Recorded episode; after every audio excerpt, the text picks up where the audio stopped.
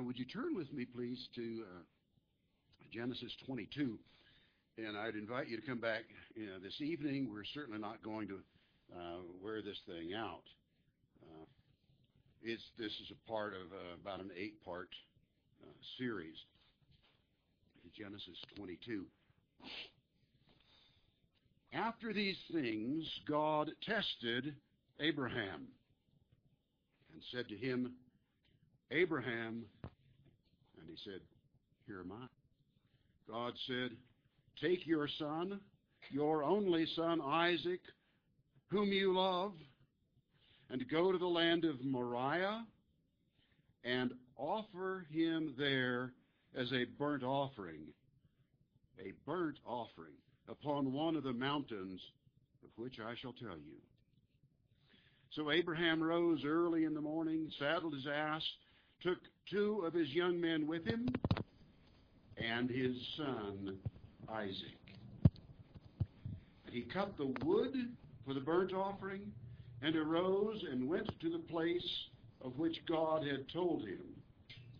On the third day, Abraham lifted up his eyes and saw the place afar off. Abraham said to his two young men, Stay here with the donkey. I and the lad will go yonder and worship and will come again to you. Watch that. Will come again to you. And Abraham took the wood of the burnt offering and laid it on Isaac his son. Picture Isaac carrying the, the wood. And he, Abram, took in his hand the fire and the knife. They both went together. Isaac said to his father, Abraham, uh, My father, here am I, my son. You hear that? The old man answers so gently each time, but ready. Ready to do.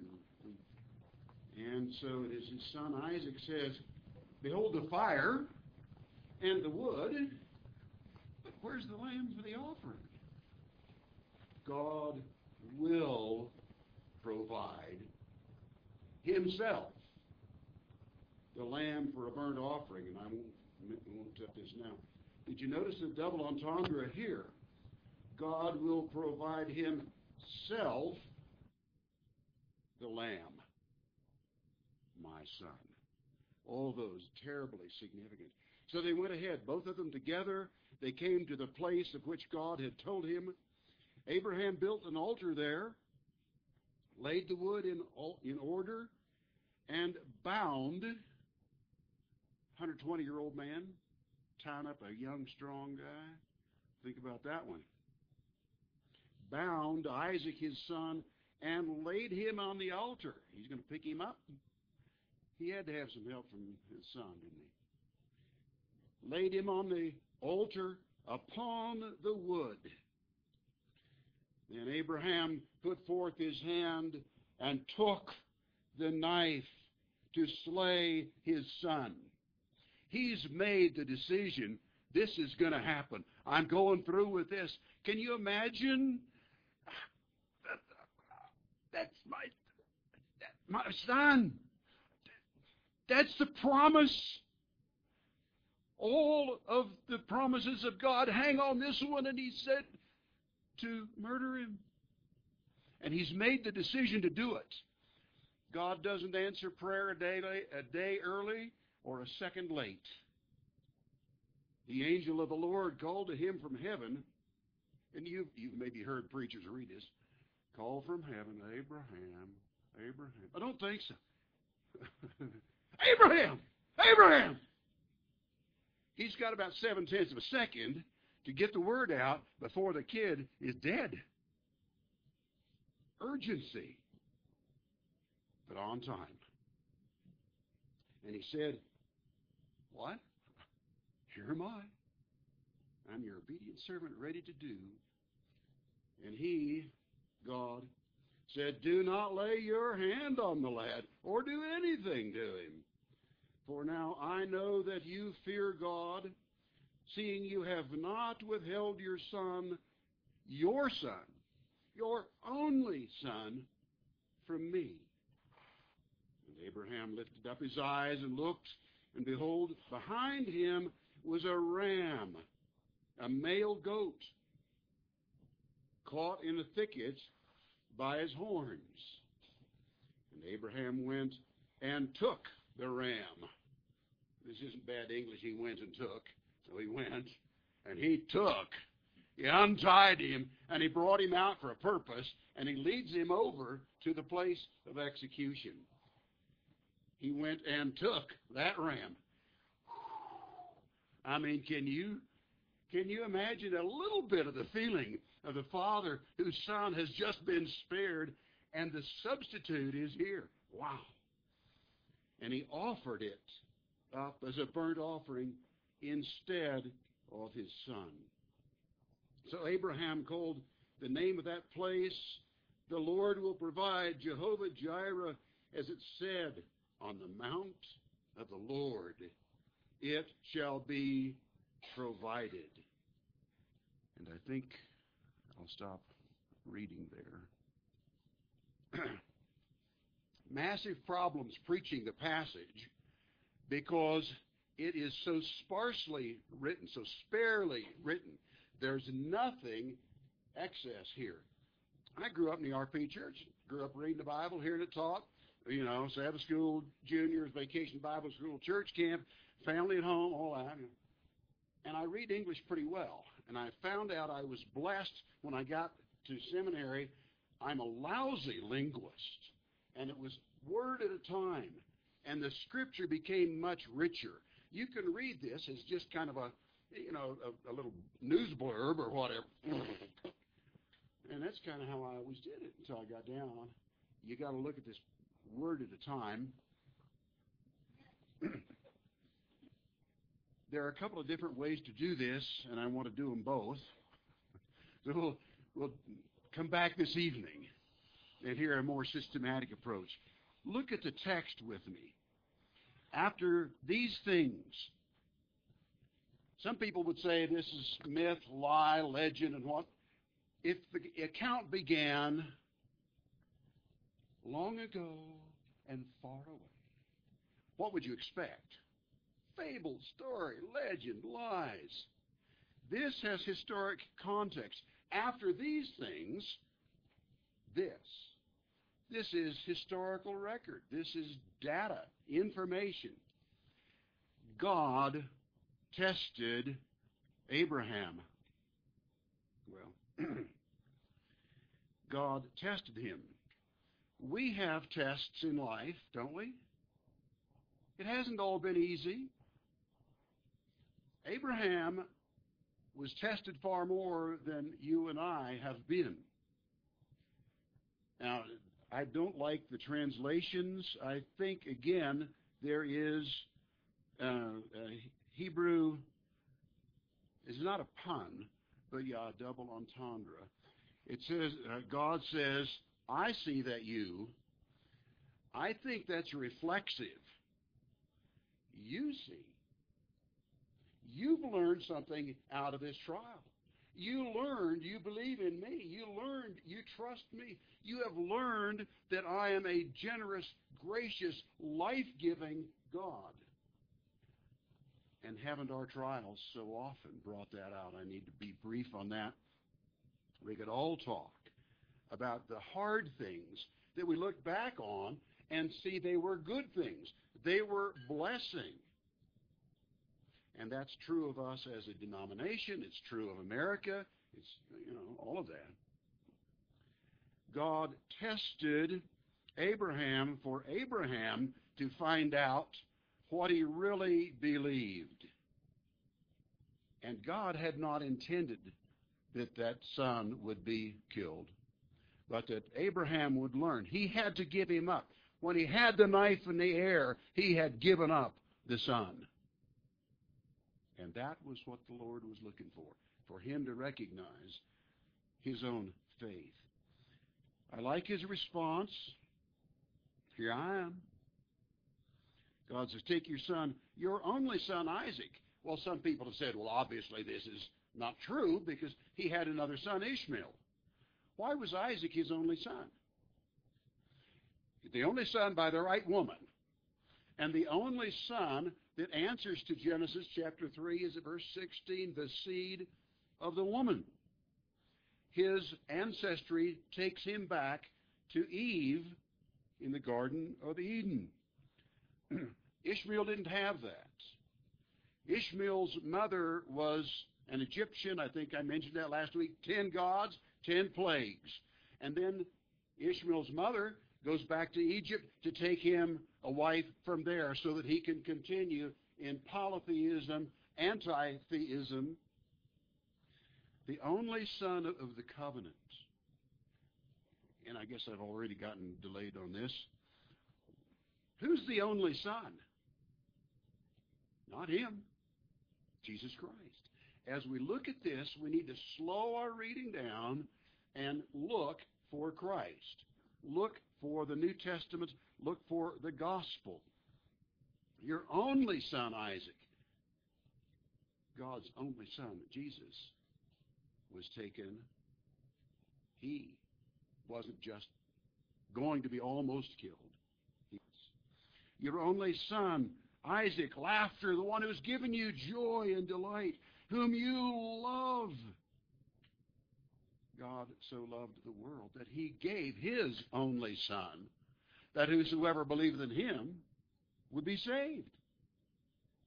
You see, this doesn't, you can't read this until you read the New Testament. You can't get the New Testament until you got this. This is so rich. Your only son whom you love, God's only son whom he loved. Go to the land of Moriah, and it's easy to read over that one. And uh, I've heard again recently some bright scholar who says we don't know where that is. Well, in Second Chronicles, it says Moriah is where they were negotiating to build the temple. Isn't that interesting? This pre-sacrifice of Isaac is going to occur, and that there's another possibility, temple or Mount Calvary. You can make good arguments for both of them. Either where the ultimate sacrifice was paid on the cross, or the temple where God met with his people and all this was ratified. You, you know that stuff. I don't need to go into any detail. So this is looking toward the place where Christ's blood would be shed for our sin. Um, let's well, let's just go. Verse three: Abraham rose early in the morning. Um, I'm not talking about anybody here, okay? Have you known anybody it seems fairly clear what you ought to do to be in accord with the will of God, and you're challenged. You say, "Well, I'll pray about that. Um, uh, I'll, I'll, I'll go to the session and ask. I'll, I'll have my family pray with me. Well, I'll do it if this, and we start to set conditions and terms. And I like this old man. What happens? He gets up and goes early in the morning, no delay. You got to do, you make the prep, cut the wood, get the fire, get the guys, get the donkey, but get after it. and that's what he did.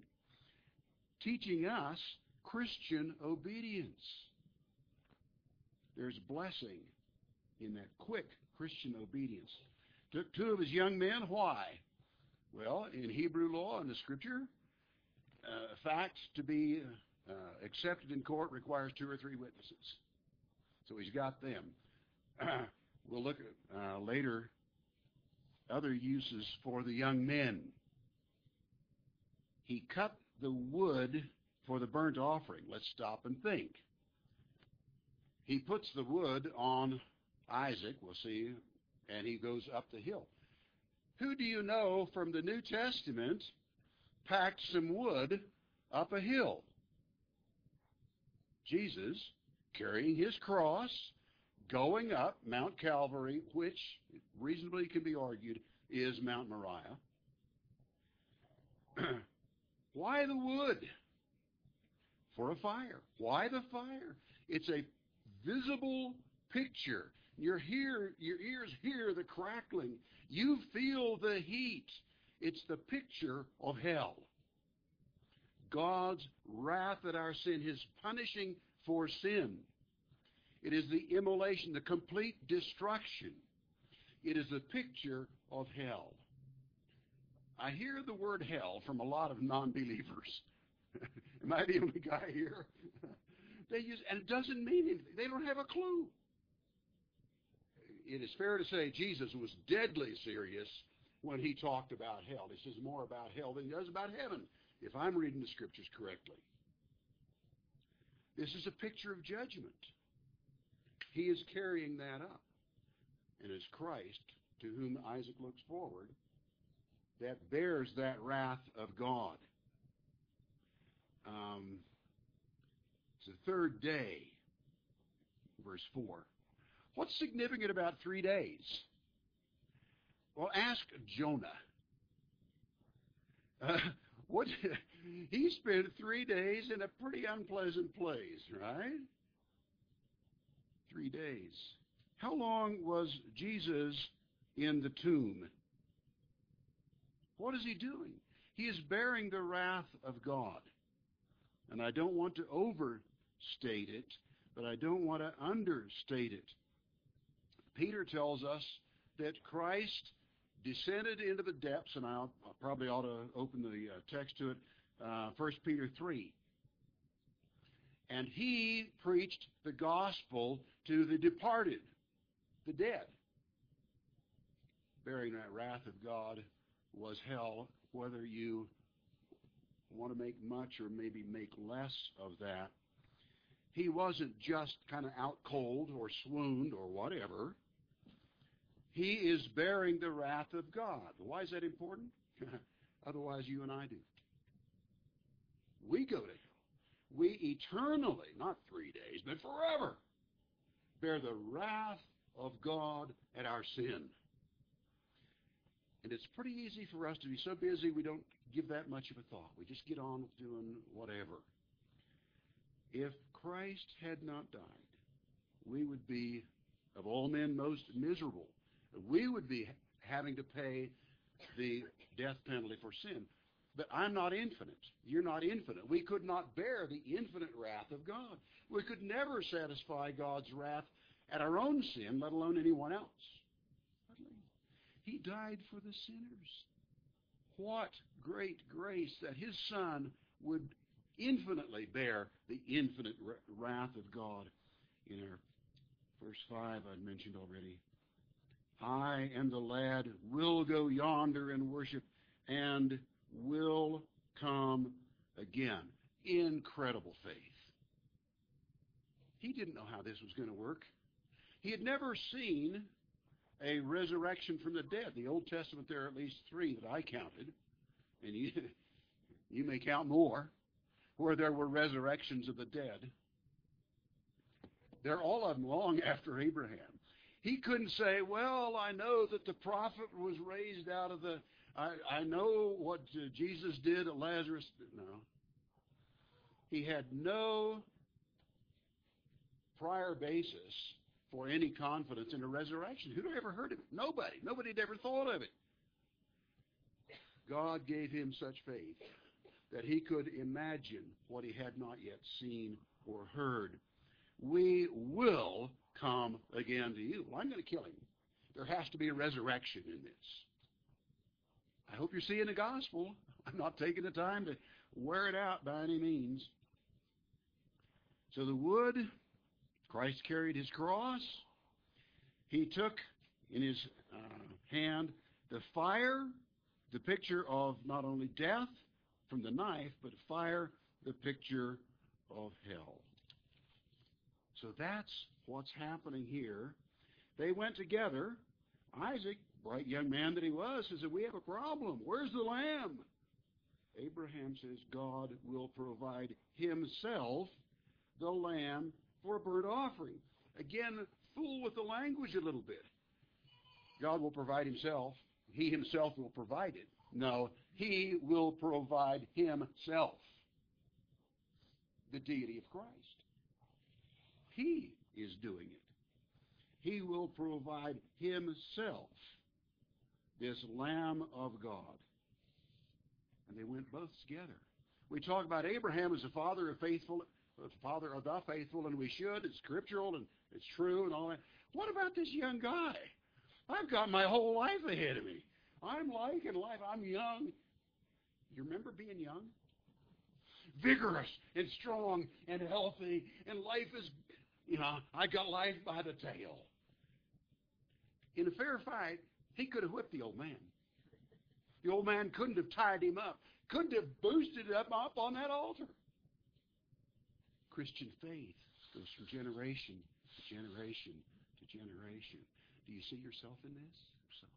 Do you see the modern church? Yes. With our many sins and faults and all of that, we are descended. I know that you fear God. I've already spoken of that. That reflexive, God didn't have to find out that he had faith, but Abraham had the opportunity to learn that he had faith. And again, notice how many times it says, your son, your only son. Here's this ram. It's the acceptable sacrifice. What's this all about? What does that have to do with church theology? We talk about the substitutionary atonement, and people say, that's, that sounds so obtuse. We don't talk that way in modern English. Somebody going to die for sin. It could be you. It could be Christ. And the animal itself looks forward to Christ. There was no remission of sin without shedding of blood, but the sin itself was not satisfied by the death of a dumb animal. Otherwise, they wouldn't have repeated it. Multiple, multiple, how many millions of sheep and goats and bulls were killed to remind the people of Israel the wages of sin is death. And see, that sounds real, real clean to us. You know, uh, range folk, we load up uh, the beef and haul it to the butcher shop, and they they do whatever they do, and we go back and and get you know 800 pounds of meat. Or you go to the grocery store and buy some lunch meat. It's real simple. We aren't faced with death. But when you butcher, you hear it. Blood stinks, by the way. You smell it. You see it. You see the death throes of the animal. And be, the wages of sin becomes much more clear to a farm boy after he's participated in the slaughter of some animals. That's what I deserve. That's what you're talking. Oh, well, no, that isn't it. That's bad, but the death is the eternal dying in hell. Again, the gospel here, substitutionary atonement, sounds theological, but I'm glad that God substituted his and offered it up as a burnt offering in the stead. He provides what we need and must have. And so that's one way of preaching a passage. We've looked at nouns and verbs and looked at other portions of Scripture that describe all of what went on. Interesting to me, this is where I was expecting to preach before I found out that today is communion. The bread. Kelly, but as an ordained officer of the church, examined, sustained, supported, what is he going to say to us? Not this is the cup of my blood of the, the New Testament. The very things we've been looking at here, we're going to be reminded of. Why did God give us communion to be done over and over? It's a reminder. Do you get so busy you can't remember everything? I spend 25 or more percent of my time looking for things I've lost, mislaid, I can't remember. And God said, you know, that's a part of the fallenness of the human race. I'm going to remind you of what it cost. This do in remembrance of me. God is so good to us. John, were you prepared to do the pastoral? Lord God, Heavenly Father, We are your children not because we chose you or because we're, we are so good that you wanted us. Hopeless and helpless sinners facing hell. But you chose to act. You called us to know you. You made us your children. You made us sons and daughters of God Most High and the young brothers and sisters of come to worship. We come to hear your word and think about it. We come to celebrate communion, not because it was our good ideas, but because you and your grace would remind us day by day, season by season, over and over again. Thank you, O Lord. As an outsider to the congregation, I pray with thanks. I don't know what the challenges have been. It's not my business. You know. I pray, O Lord, you will demonstrate yourself in that pastoral role. He binds up all their wounds and heals the broken-hearted ones. Would you be doing that individually, perhaps corporately, whatever? Be their shepherd, shepherd them. And we sing it to the good shepherd, not giving you instructions about how to do your work, but asking you would open our eyes to see you at work as you work today by that same Holy Spirit. Lord, I thank you for the kids here. It is exciting to see and hear. Don't hear much, but hear some sounds of the kids, the young people. There may be a future to the church. Lord, there are congregations that we have in this denomination. There's never a peep. There are no kids. No kids Sabbath school. No kids vacation Bible. No church camp for the kids. Lord, I pray you will revitalize those congregations. Bring to them young couples who know the gospel or who need the gospel, that they would come and hear it and become a part of your covenant community not so that we can pat ourselves on the back about our great grandfathers, but so that we would see again living testimony to your faithfulness as you promised Abraham and Isaac and so on, and you and your descendants. Lord, grant us descendants, whether of our blood or those who were bought with money or who came in from the outside, or ones who were formerly Egyptians but came into Israel in that same. Would you be bringing adults to know Christ and into the church, that they might find their home here, find a place of service, not so the people will see them, but so people will see Christ, so that they can fulfill your call. Oh, Lord, be gracious. And if there be perhaps from the congregation sons and daughters who have gone astray, O oh Lord, bring them for our people. There have been hard times, real losses. But as with Abraham, the hard time, the real loss of his son with the point of the knife. You used it for blessing to Abraham and his family and their descendants and us.